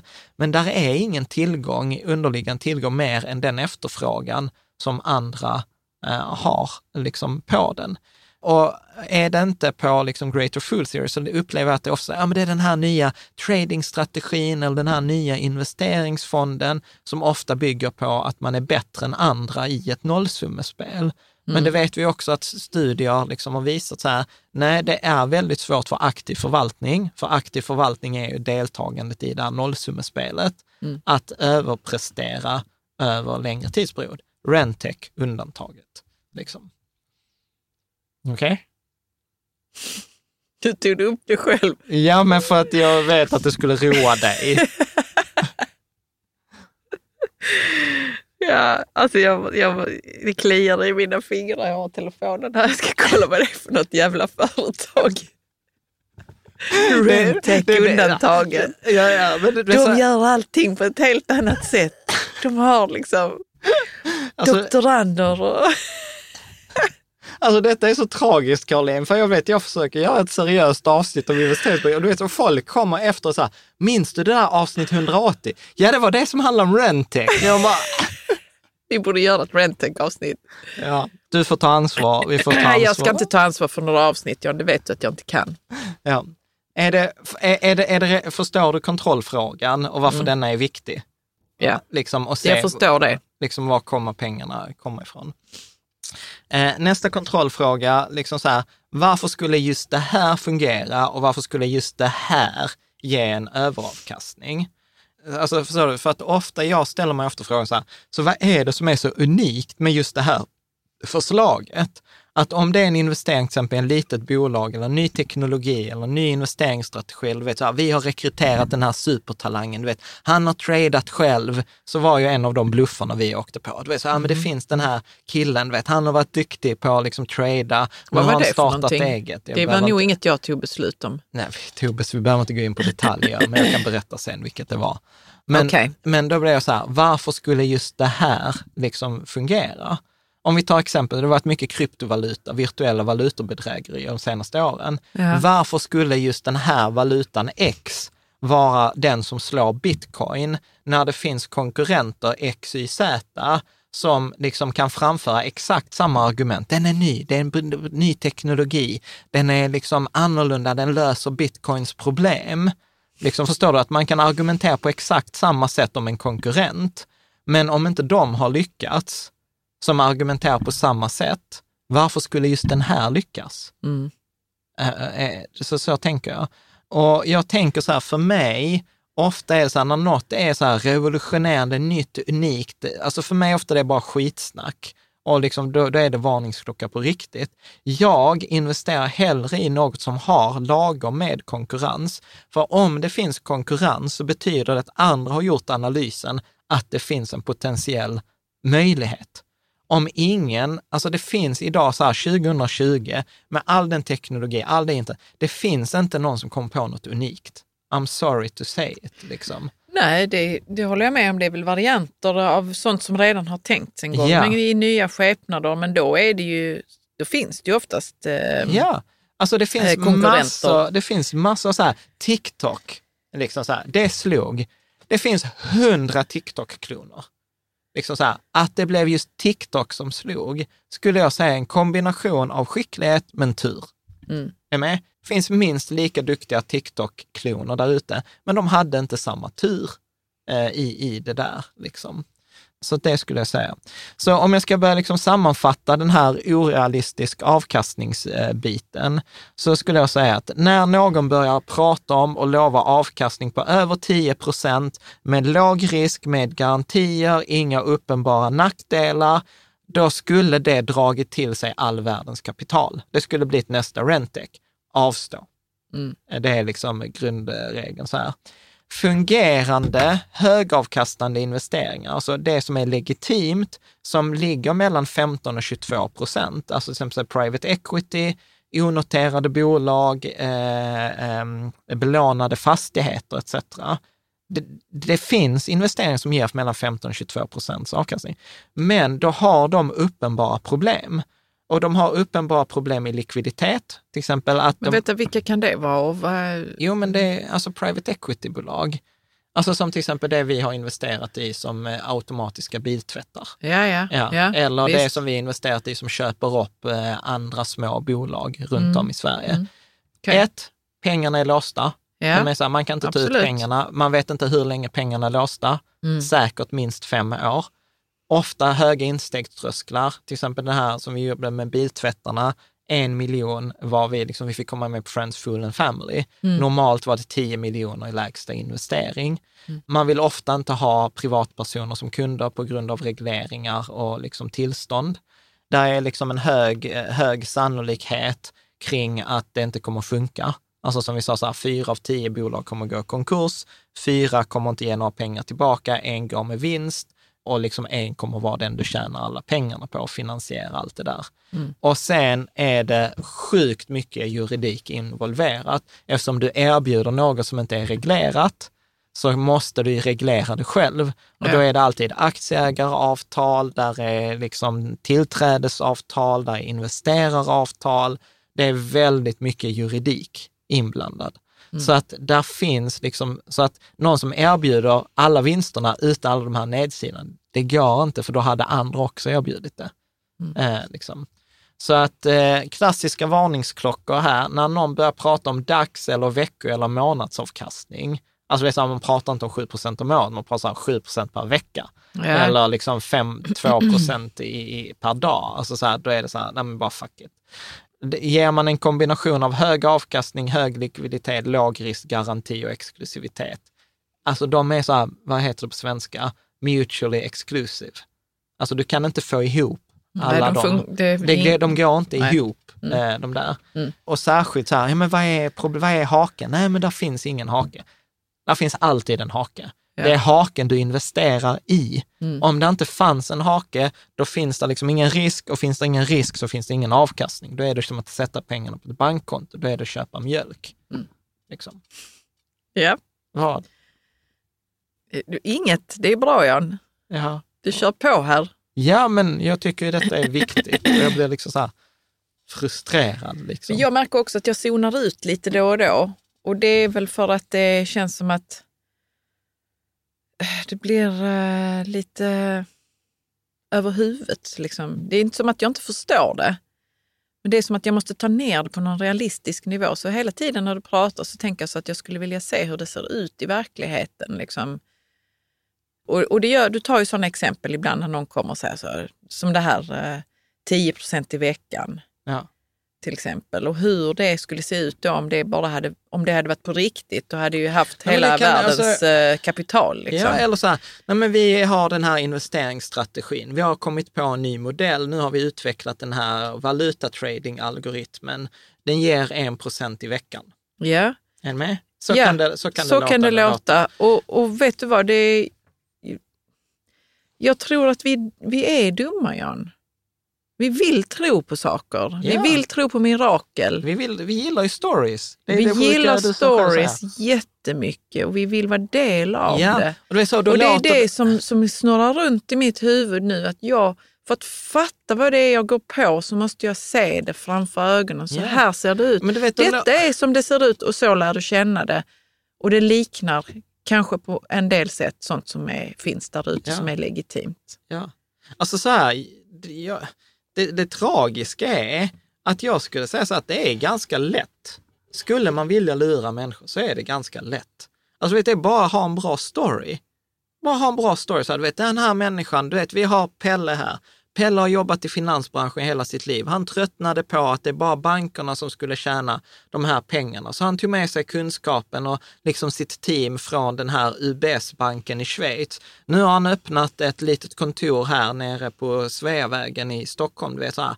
Och han tar an, liksom, nu vill han att privatpersoner ska få möjligheten Ja, men att så göra låter det, här. ju jätteofta, men det är inget fake för det. Nej, Nej, men det, det är ju där det ska ju låta som på riktigt. det ska låta som Ja, på riktigt. Och, och, liksom så här, och nu kan du liksom investera här, vet, eh, 30 000 kronor här. Och du kan eh, sätta in pengarna här och du kan logga in på hemsidan här, följa dina pengar.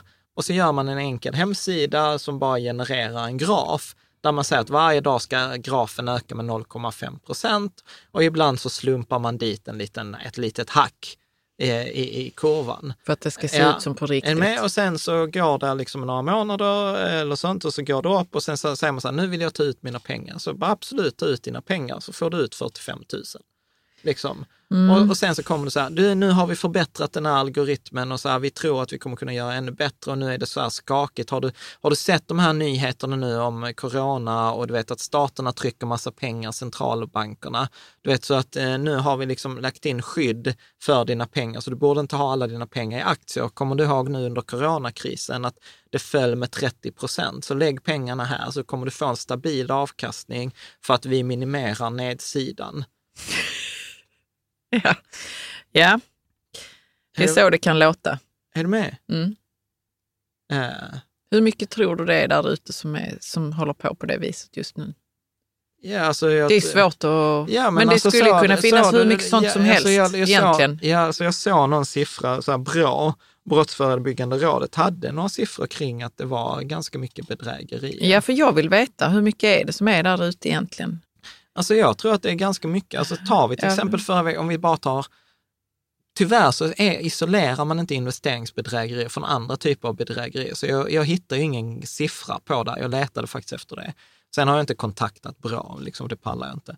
Men till exempel det genomsnittliga relationsbedrägeriet, det är ju på 300 000. Mm. Och, och man läser ju om så här folk, ja, och man läser om folk som har liksom förlorat alla sina liksom pengar. Du vet att de har tagit lån för att investera i, i sådana här grejer. Du vet, så sen kan de inte gå i pension. Eh, vi hade ju det här bedrägeriet i, jag tror det var i Jönköping, där det var någon aktietrader som liksom eh, skulle investera i Ericsson-optioner för typ 10-15 år sedan. Det var jättemånga som förlorade massor av eh, pengar. Liksom. Och, det, och då är det för mig, du vet, så här, det här hade varit så väldigt enkelt. Om denna personen var så jävla duktig eh, trader, varför i helvete sitter hen och tar in pengar från privatpersoner i Bankeryd och inte startar en, en hedgefond, tar in en institutionell placerare som ger honom, liksom så här, man går till Brummer Partners eller någon som förvaltar x antal miljarder, så jag, så här, du, jag vill ha 30 miljoner, ge mig 30 miljoner kronor här så jag kan visa vad jag går för. Och, och sen så kommer man liksom kunna få 100, 200, 500 miljoner när man visar att det finns ett track record. Mm. Alltså så det så att många av de här bedrägerierna, OneCoin var också ett sånt bedrägeri eh, liksom, som var ganska stort här för, för något år sedan med kryptovaluta. Där jag var så här, jag, jag rör inte i OneCoin med tag, där finns inget underliggande värde. Nej. Liksom. Nej, men det vi har pratat om sånt som har varit, men det kommer ju komma. Ja. Hela tiden kommer det komma ja, nytt. Ja, och det kommer alltid, och det kommer vi att prata om också, det kommer handla om sådant som är nytt. Mm. Liksom. Och det var det du pratade om innan, att vi skulle komma till det här med FOMO, att ja. fear of missing out. Ja. Att man är rädd att vara den som inte hoppar på tåget och ja. inte fick vara med när de andra festar loss på sina... Ja, men ta det som vi blev erbjudna. Vi blev, liksom. vi blev blåsta med Trust Buddy. Mm. Där förlorade vi 150 000 som var så här peer-to-peer utlåning, 8-9 procents avkastning och det var ändå börsnoterat. Mm. Alltså så här, ska det vara börsnoterat, då har du ändå gått igenom ganska många eh, Men det kontroller. var väl det att det skedde inbördes eh, det bedrägeri? bedrägeri. Liksom. Det, var rent, det var rent brottsligt, de stal ju pengar. Mm. Blandade särskilt inte på kundernas och företagets pengar etc.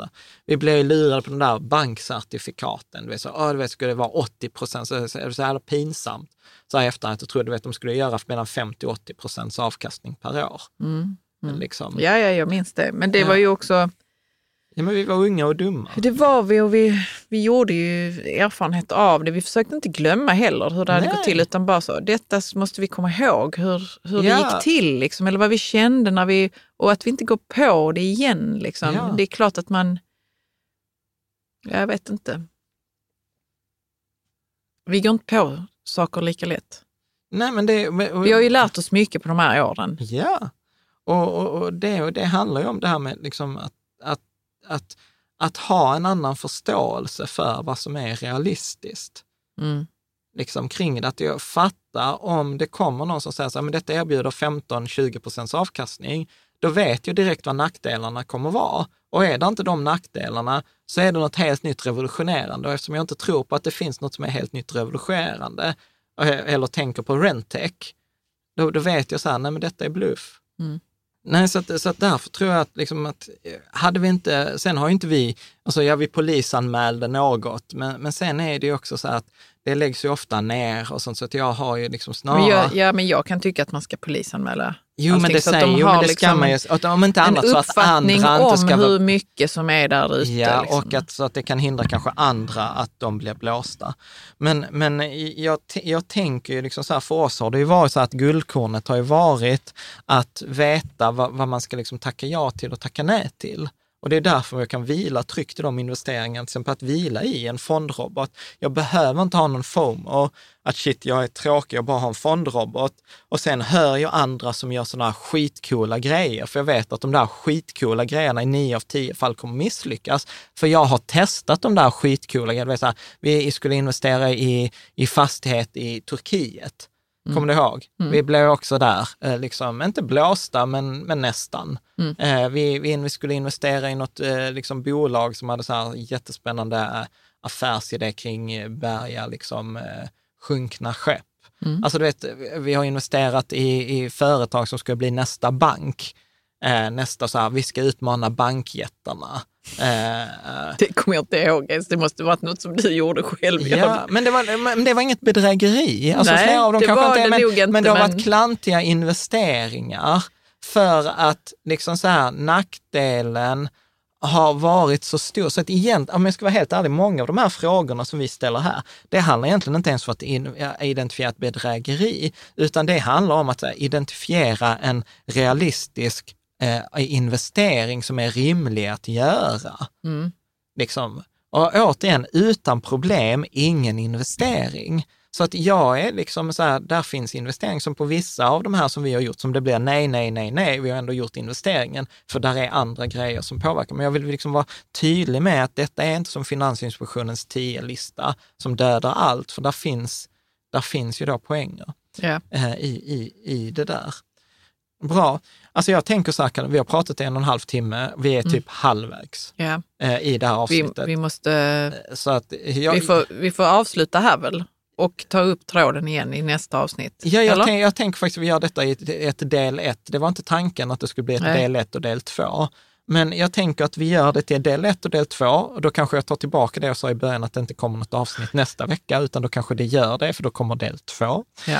Uh, för då har vi ändå förberett avsnittet. Det som vi har kvar, som vi kommer att prata om, det är då varningsklockor.